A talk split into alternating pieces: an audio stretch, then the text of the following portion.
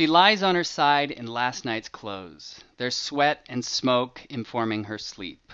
One arm draws her knees to her chest, the other falls limp over the couch's edge in a dead reach. Not fucked but still drunk, Eva rides a bottle off to work. Days melt together, the sun never fully sets or rises. There is a sleeping box, a working box, and a box that moves between. Every day the ten minute walk to the train, along the shortest route, crossing when possible in diagonals the same fat woman walking the same fat dogs.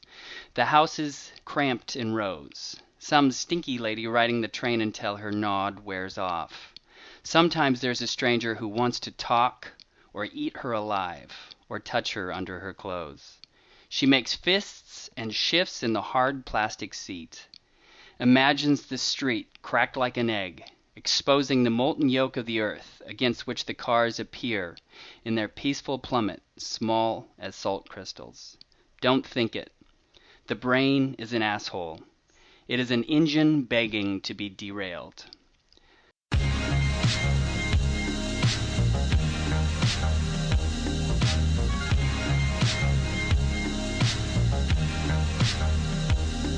Hello and good morning. I'm Douglas Bowles, and you're listening to 42 Minutes, a production of SyncBook Radio and thesyncbook.com, a weekly conversation with the interesting artists and thinkers of our day.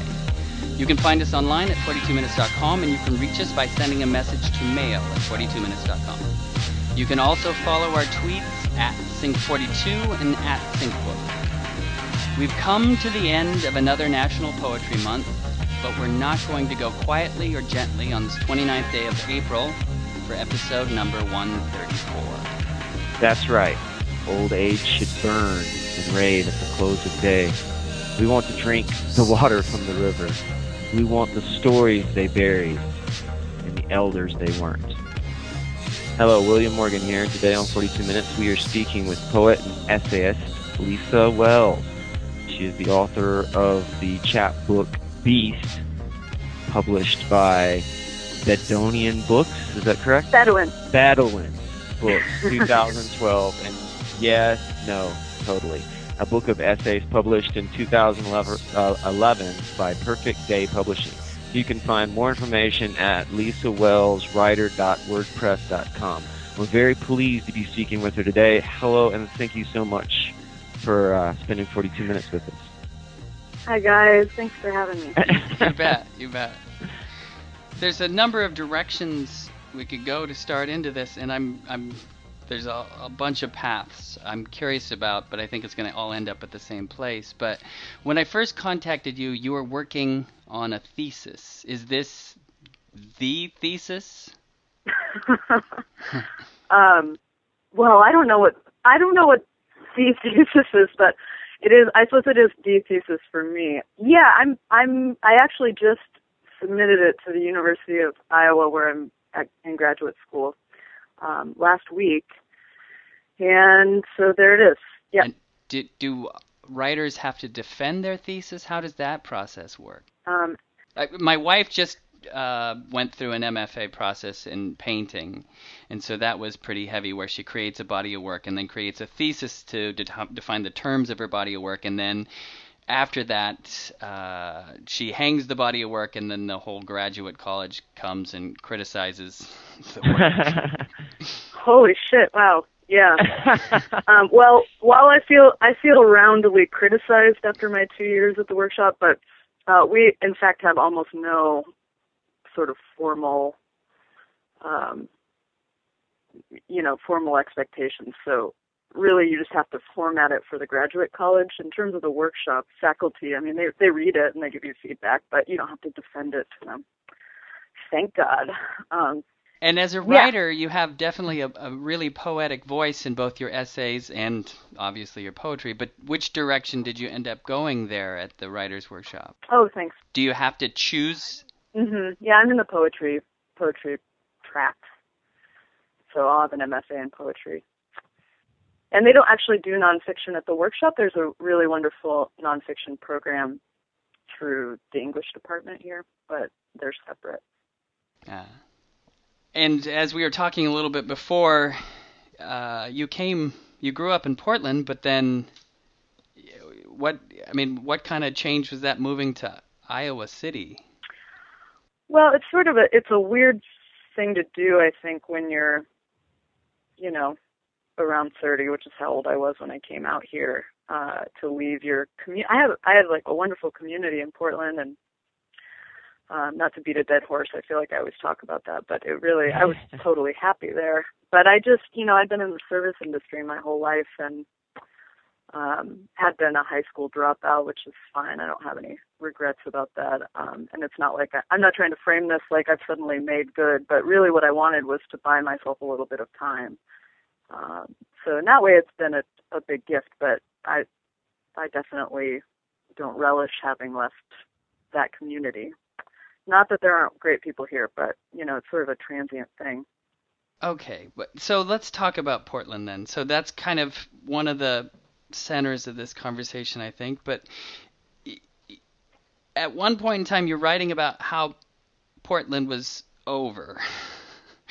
you know, it, it, it had lost its authenticity because everyone decided that Portland was the new it. And maybe this is like, I don't know, what do you think, 2007, 2009, somewhere in that neighborhood? Maybe 2010? when the book came out? Well, the yeah, the book came out in 2011, but I'm wondering you were writing those essays about Portland. When yeah. do, you, do you think? Yeah, yeah, yeah, 2010. I'm just um, curious what you yeah. how you feel about Portland now because it seems like we're in a much different world from the time this book came out, especially with a show like Portlandia out in the world too. Right. Yeah, that definitely sort of upped the ante. I think you know, I mean, it's a weird. Most of the people I knew when they were leaving high school sort of. I mean, a lot of people left because Portland, you know, gro- when I was growing up, was a very different city, and there wasn't a lot of. It was sort of a depressed city, um, and yeah, I mean, it was yeah, it wasn't like it wasn't the best. It's not really where you wanted to spend your 20s, but right when I was entering my 20s is when there was sort of a cultural renaissance there, and um, good restaurants to eat at started opening up. So it hit the sweet spot, I think, and and I was really happy for it, the initial wave of of people moving in. But like anything, uh, you know, I guess that can't last. So now I think the really difficult thing is that a lot of the people that I long-term residents and, and people I grew up with can't really afford to live in their own city anymore, which is a weird experience. I mean, plenty of people have felt similarly colonized in other places, but you, it's hard not to take it personally when it happens to your town, you know? Yeah. Hmm. I mean, I don't know what to say about authenticity except that, I mean, yeah, like I'm sort of, I'm being a, I'm, I'm, I'm being a provocateur in, in those essays for sure. Like, I think, you know, there was a, a lot of great things came out of people moving to Portland and and whatever, bringing their you know their lifestyles with them. But just from my point of view, living in the Pacific Northwest, but not close. I mean, it it did seem like you know the 90s were something that became something else in the early aughts, and then it just seems like it's a much different world now, though, as far as yeah, yeah. I mean, so it's really easy to make fun of the funny things that people do in Portland these days, but then if you were going to dream up a new world and a new way of living, you know, you would have to do things different than everyone else. I think what I think maybe the grossest part of what's happened there is this I mean, it happened to all of I feel like this is what happened to indie culture. You know, it got kind of slick or something and commercial. Um, like which isn't I guess you know I'm not I'm not 16 raising my fist in the way that I used to but I think like you know a lot of these restaurants that are opening are eighteen dollars a plate and um obviously I like organic food but um like I don't know I don't know there seems to be some disconnect between like what made the city attractive to live in and sort of what the lifestyle that's now kind of being presented, you know? I mean, it's classic the woes of gentrification. You know, whole neighborhoods basically gone in five years, and um, you know, the, the rents are doubling, and yeah. Hmm. Oh, good. We got we got to switch gears, man. So uh, tell me tell me more about Beast. What what is Sure. Beast? What do you? Oh, it's a chapbook of of poems that came out in 2012. And Mostly why, uh, why elegies. Is that just one, the name of one of the the Oh, yeah, poems so the- within? Where did the name come Yeah, from? I think it-. Yeah, I think it fairly encapsulates its themes, but there is a poem in that in that book called Beast that's sort of a it's an elegy for uh, a friend of mine who committed suicide a few years ago, or died by suicide, I should say. Um, and there's a lot of lines in the book um, that, reference this sort of beast-like quality, like the feeling of being mad with grief. Um, and you know just be like being blinded by grief and lashing out you know i don't know in a beastly way There is kind of this sadness undercurrent in, in a, a lot of your writing, I, I recognize. Is that what inspires you, do you think? Or is it just that you've experienced a lot of life, I guess? yeah that's the question i guess i mean i keep i keep sort of waiting to to metabolize this stuff and uh you know i keep waiting to write my comedic like Breakthrough. i don't know inspirational breakthrough yeah but uh i don't know i think uh, some of it is a i just you know i i it's not that i reject the optimistic spin. I just uh it just has never it's never been something i've been able to convincingly pull off. So you know what i'm left with is sort of a classic lower middle class cultural experience where you know like we were poor people around me all the adults around me and a lot of my friends were addicts. And um a lot of people died you know a lot of the kids i grew up with died so that's just a part of my experience. And i don't know that it really does anybody any good to give it much polish and shine. I mean Mhm. it is it's also it's just life you know? Uh yeah. So am i sad a little bit yeah. A little bit but not just for people you know? I think this is like another thing i talk about in that in the Yeah No Totally book is this experience of having been really um, connected to the natural world and that having been a big part of my uh, growing up and and having witnessed you know places that I cared about like people being demolished. Um, so I think I had it was like I was a natural candidate for like you know preparing for the apocalypse or whatever. And in fact, when I left high school, I went to wilderness survival school to to do that. You know. we ask this question here often. Um, but are you pessimistic or optimistic for the future of, you know, humanity? I am, uh, well, I don't think industrial civilization is going to last, nor do I necessarily think it should. Um, but I am optimistic about certain things. Like, there's this woman, I just finished an article, uh, essay for the Believer magazine about who's, her name is Finisia Medrano, and she's a kind of like a nomadic hunter-gatherer living in the Great Basin. So actually comes through your area sometimes, both of your areas, I think. Yeah. And she's been, you know, for like 30 years, she was single-handedly living out there, um, replanting these old wild edible roots that used to carpet the Great Basin, um, that were these, you know, elaborate wild edible food gardens that were maintained by the tribes in those areas. And they actually require human hands to thrive. So, um, you know, after the occupation and disease and, you know, the genocide that was committed against Native America happened and people were forced onto reservations, a lot of those gardens kind of, you know, just became neglected and Finisia's been out there trying to replant um, those gardens and has been living off of them. Really cool lady. So when I hear about stories like that, I'm like, okay, well, this is talking about reciprocal um, land management practices that actually replenish the earth and um, rather than destroy it. So that seems like a really simple thing to pin hopes on. Yeah. Yeah, it seemed like we got a similar a similar answer out of uh, Douglas Rushkoff, where he doesn't have much hope for humanity in general, but then there is those individual hopeful stories that life will find a way.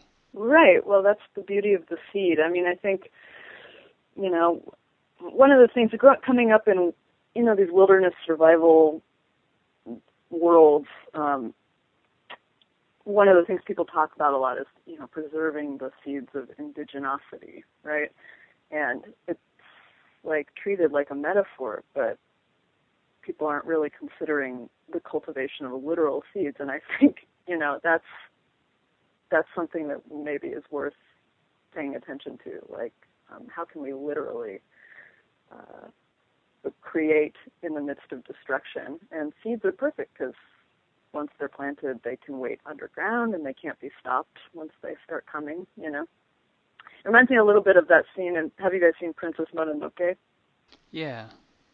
Yeah. So there's a scene in that cartoon where that movie where um, I forget what her name is, but she's like one of the city dwellers. She's shooting at these creatures that are replanting the forest, and um, that's a little bit like, you know, my experience of Finisia. Like she just she keeps coming and she keeps replanting, and I'm sure there are others like her, but you can't really you can't stop it.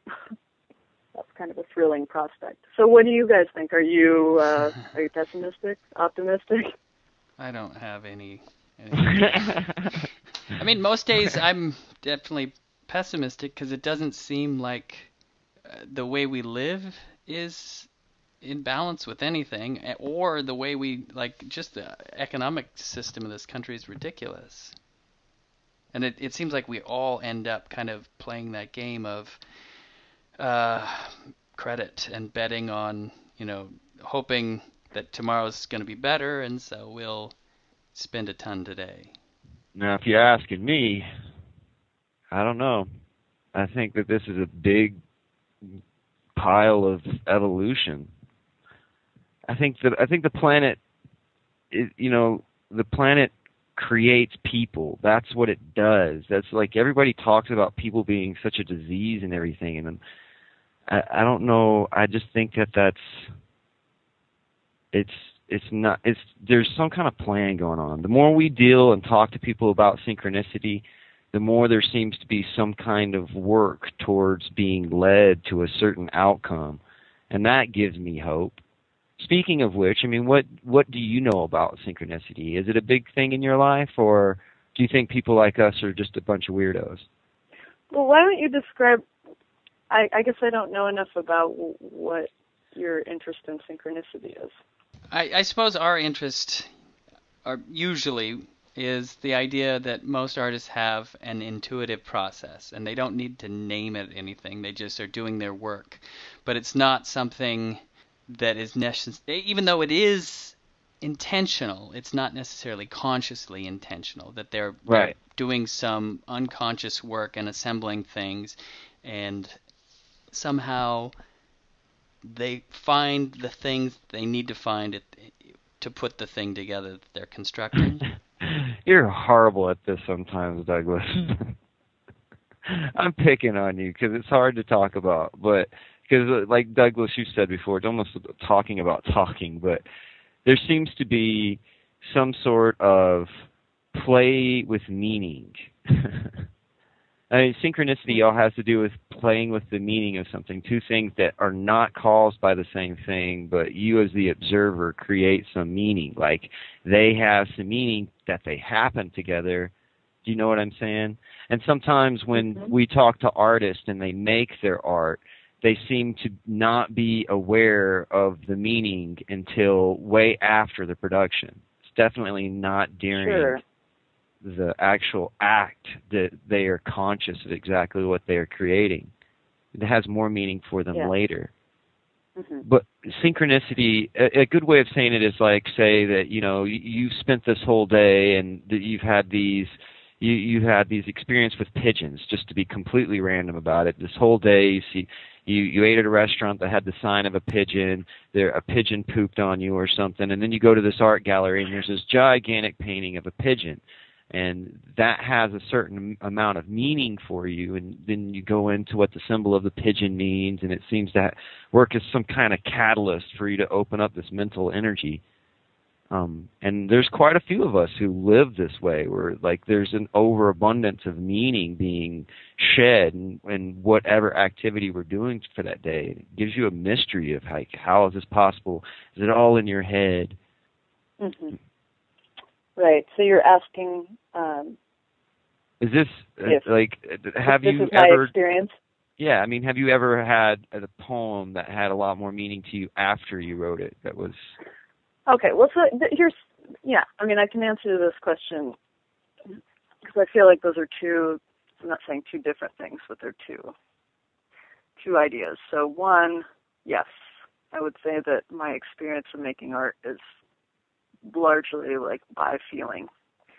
And then, um, yes, I understand far more about the work once I've completed it. I think most people would say that. Mm-hmm. Um, in terms of like walking around in the world and sensing um, you know some kind of pattern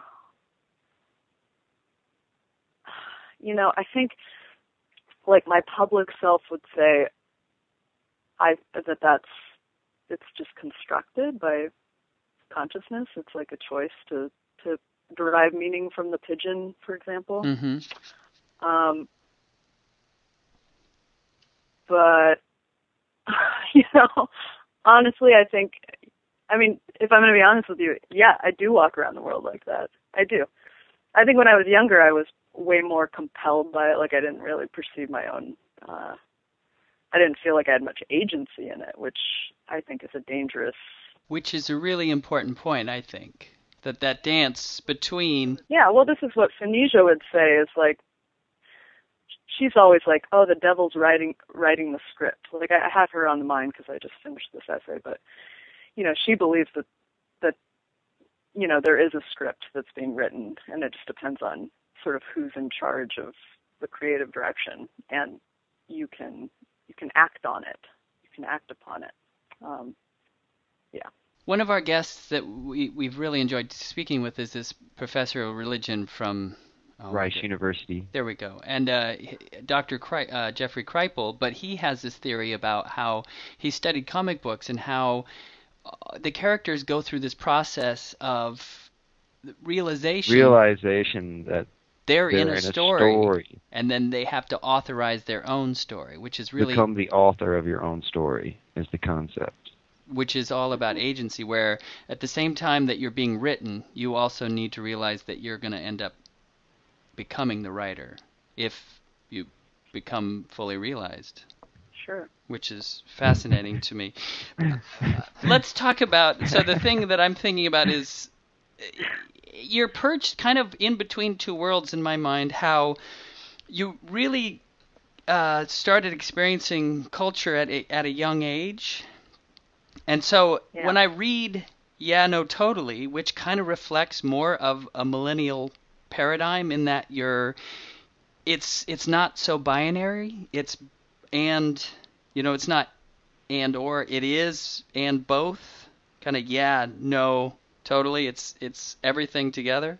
But the Gen X paradigm was more I would say snarky.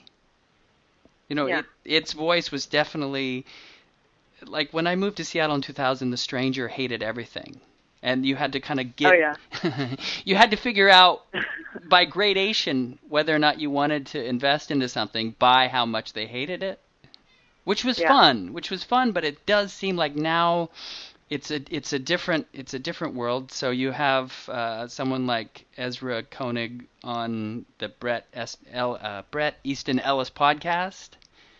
You know, trying yeah. to, and it just seems like those are two worlds that are in conflict because you know, Bret Easton Ellis, a writer, is saying of the millennials, you know, their generation wuss. and then oh, yeah. Ezra Koenig is more like, you know, there's just no place for hate. You know, you just know that you can do it and you do it. That you know, it's kind of this positive, youthful. How, how do you feel about your place? Kind of. So, and I'm I'm thinking about this because your voice has kind of in yeah no totally a bit of this kind of snarkiness. Yeah. But at the same time, you know, you're definitely a voice of uh, the, the newer generation. Well, I, yeah, I do feel, you know, to go back to the first thought, I do feel sort of perched between Gen X and the millennials, I guess. Um, yeah, I was consuming culture, that culture, that indie culture, pretty young, and I had a lot of older pals, and I had an older sister, so I think, uh, I mean, I worshipped those, you know, like '90s culture for sure, indie culture. So well, who was the musical guest at your birthday party, your 13th birthday party? Slater Kinney. yeah, they were. I think they were still at Evergreen. It was before Janet Weiss was in the band. It was. Uh. Yeah, they were young. Uh, they must have been 19 or 20. It's so funny because like uh, much of our audience probably doesn't even know who Slater Kinney is. But if you said uh, Carrie Brownstein, maybe Steen. Right. Yeah. Yeah, yeah, she was in that band. Portlandia, they're like, oh yeah, I know her. Right. Yeah. Yeah, the whole DIY thing uh, was huge, and you know, sorely missed. I think, but you know, there's no. It's hard to like. It's hard to feel nostalgic for these little cultural anomalies post.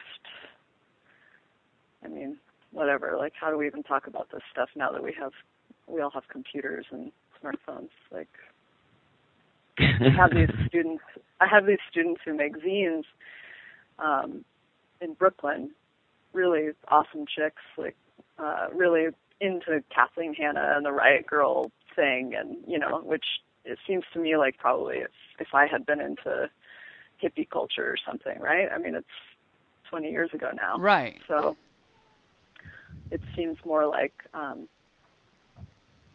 mostly a nostalgia thing. Anyway, but I'm kind of off topic. So, you know, about the snarkiness. what do I have to say about that?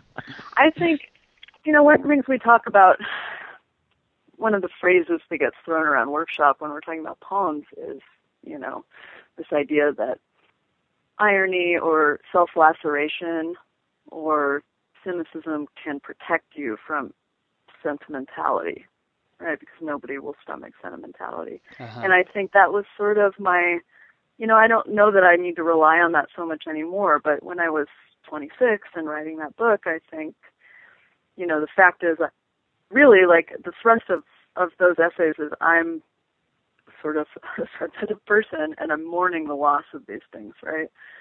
Um, but how do you talk about it without just sounding like a fucking sap? Uh, and do you think the millennials sound like saps these days? No, I don't. I don't. I don't think I've formed any opinion about you know the millennials. I yeah. don't really. Yeah, I don't know that we can. Yeah, I'm definitely not one of these older people who's shaking my fist at young people. I've always preferred young people. To, I people I, I just don't ways, like you know? I don't like skinny jeans, but that's just me. yeah, well, you pick your battles, you know. I mean, I feel sorry for them. Honestly, it's like I, they won't I'm so experience thankful the that same rush rush of culture that we got. It was like the '90s was the last decade. I call them decades. There's like you know, there's a certain look to the '50s, a certain look to the '70s, '60s, there's a certain look to the '80s. 90s seems to be the almost it was like grunge it was almost the antithesis of all that it was almost a rebellion against that like all this produced nonsense let's you know do it ourselves and then then it was like the computer age and now we're just all hanging out here in limbo where there's like i don't know no there's there, right. it's almost there's no there's no definitive culture it's just a saturation of all culture do you know what I mean? There's no there's no definitive like look like there was in the 90s or you know the grunge thing that was in the 90s or the 80s new wave thing.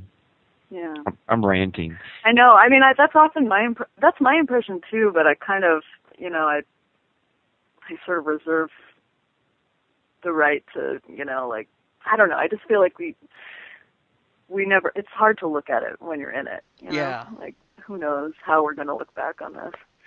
I what I was going to say is I feel sorry for these these kids for not having had like some of my students I poll them and ask them like what their relationship to technology has been you know like when did they first start having devices? And for a lot of them it was you know as long as like as far back as they can remember you know? Or my nephews um you know since they were little tiny kids they've had these you know little gaming systems always on hand and they have cell phones and shit and it's just I don't know, to me that's really kind of a tragedy. And they've been sort of an experimental they're like a control group in a way because we don't really know what this is doing to people. I mean, there's some studies that suggest, and I can't cite them offhand, I'm sorry, but that it's fundamentally changing the way that our brains develop, and that's kind of freaky.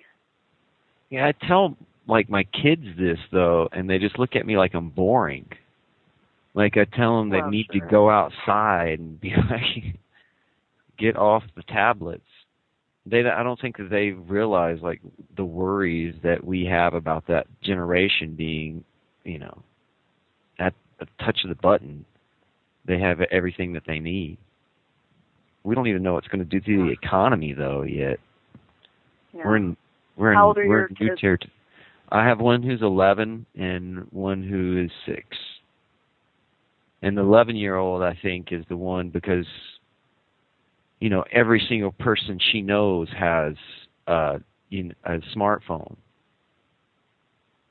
But at the same time, it's like, what do you need the smartphone for? Like, what do they need Facebook for? The reason we have Facebook is to go back and find all these old friends that we don't see anymore. You see all of your friends every freaking day. Like, what do you need? to talk- yeah. Oh my goodness. All right, so I'll take it a, a different tangent. So I'm curious if you've ever read any Douglas Coupland.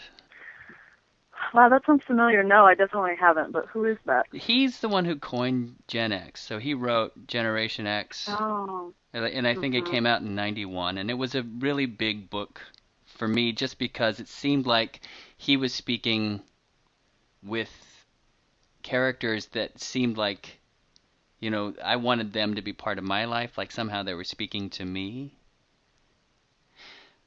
yeah. um but it's interesting because at the same time I'm reading your work I'm also reading Dave Eggers The Circle which is kind of talking about our moment now which is that the notion of a life that's not really a life that it's the virtual life Douglas Yeah. Coupland also came, wrote a book called Microserfs that was detailing the early, early uh, internet culture at Microsoft. So the coders who were inventing the world that we now inhabit. Right. But he, his work is also really informed by the environment of the Pacific Northwest, and so you're in these rainforests, and the people are, you know, they're inhabiting both this uh, indust- not industrial, technological world, but then unplugging and going into the kind of world that you spoke about in um, the essay about your childhood campground. You know, where here's a Right. world that literally doesn't exist anymore, as you as you wrote about it. Yeah. Yeah, it's interesting. I mean, I don't know if this is probably a little bit tangential, but I think, you know, if you make a habit of kind of patrolling yourself for, you know, how you interact with your computer and, and phone, it can be pretty, I don't know, I'm often disturbed and sometimes I just decide not to pay attention to these things. Like, for example, you know, how long can I sit relatively I mean, like if if one ever needed to practice meditation, now is the time, right? Because like I find I'm I'm constantly sort of aware of it's like a leash, you know. I know I know where it is, and I I check it at regular intervals and experience like a sense of you know it's like when I used to smoke, I sort of had an internal timer that would just you know let me know that it was time to go outside and have a cigarette, and I feel like that's been replaced with the the checking of the apps and uh you know, I'm not. It's not really a value judgment. It's just like I'm aware of the fact that I'm incapable of being fully present because I have an awareness of of this thing at all times. You know. Totally. Do, did would you like to read us a poem? We'd love that. Uh, sure. yeah. Wonderful. You want to? Do you want me to read you a poem by someone else or by me? How about whatever you prefer Okay. to make this Ah. moment more for, fully present for everyone? okay, let's see. I'm pulling up my thesis. How about, since we're being nostalgic altogether, I'll, I'll read a poem called 1989, Nice. Sure. which is about things that happened that year. And since poetry is not immediately accessible to all people, I'll go ahead and give you some of the narrative, which is that in this year, I was struck by a car, and I also had my head stuck in the bars at the lion cage, um, in the lion cage at the zoo. So, like, I wanted to get a closer look. What? How old were you? yeah, I think I was. So I would have been seven. wow. So it was sort of a. It was like a red letter, a red letter year, and they and they got me out in the end. But okay, 1989. Roused on the isthmus dividing eastbound and westbound, launched from the grill of an 86 Cutlass, wicked knot throbbing on my crown. I remember the driver swerving. I stood absolutely still. Ascension omitted. That frame's been clipped, along with the wire joining input and animal fear. It was the year I attempted to defect to the lion enclosure. Stuck neck deep in the bars, the pride stirred, rose on their haunches. Twenty-five years they've stalked from shade in my mind's eye. What a difference a foot makes, notes the near-death recidivist. Budge to the edge of the subway platform. Tracks nearer than once imagined. When the ravening out of darkness speeds, when the bad star advances in the channel, one eye looks inside, one away. To step or lapse to the flesh. No one is coming to slather my head in margarine, slip me back to my keeper's hands. 1989, a red letter year. Thank you. We're starting to near the end. I'm wondering, uh, you mentioned you have an essay in, coming out in The Believer. Uh, when can we expect that? You know, I don't have a pub date for that, but I think this summer. So I'll definitely send you a link.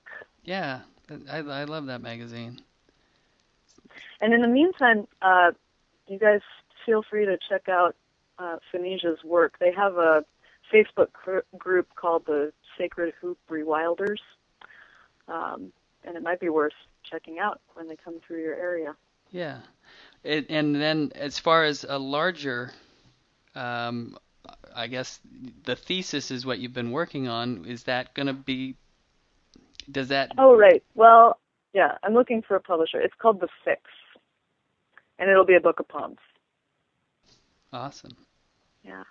And so what, what is next for you after you graduate? Do you, do you look for a job? Do you come, come back home or?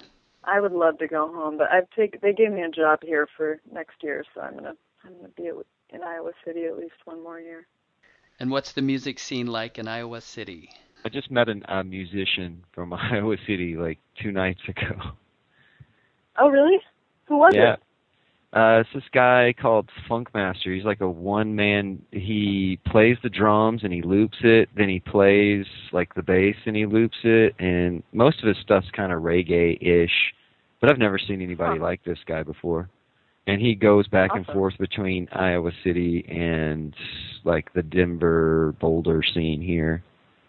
But if you ever see him, uh, I, or see him playing in Iowa City when he goes back there, I would catch it because it's pretty cool. Are you big into the Yeah, music scene great. there, though? Well, you know, I've just been so totally consumed with this program that I really haven't been out much. But there is an awesome. Um, they have a literary and music festival here called Mission Creek every year. That's pretty great, and they bring in really good acts. Every everything from like Philip Glass and Cowan the Get Down, Stay Down, and then Laurie Anderson was here, so it's like really eclectic and and rad. Well, that was 42 yeah. minutes. Thank you for sharing it with us. Thanks for having me. You bet. You've been listening to Lisa Wells on SyncBook Radio, production of thesyncbook.com. More information about the work of Lisa Wells can be found at lisawellswriter.wordpress.com. For more information about the Sync Book or guests, check out past shows, or to subscribe to the podcast via iTunes, please be sure and visit our website at 42minutes.com. If you like the podcast, please support it by becoming a donor. You'll find the donation links under each episode on the website. And consider setting up a monthly charge. Thanks so much. Sing the song of whatever it is to be living in a particular skin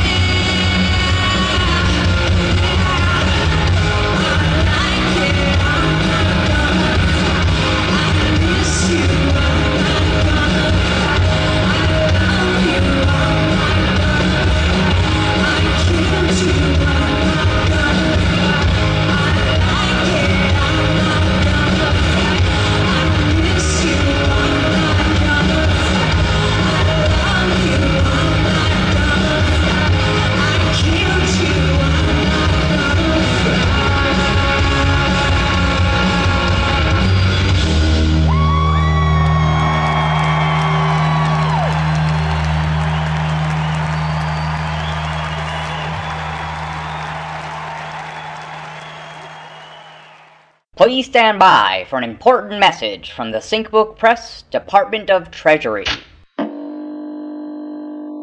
The land of the Machine Elves was a happy land. These interdimensional beings enjoyed frolicking through the cosmos, creating odd coincidences and quirky rabbit holes.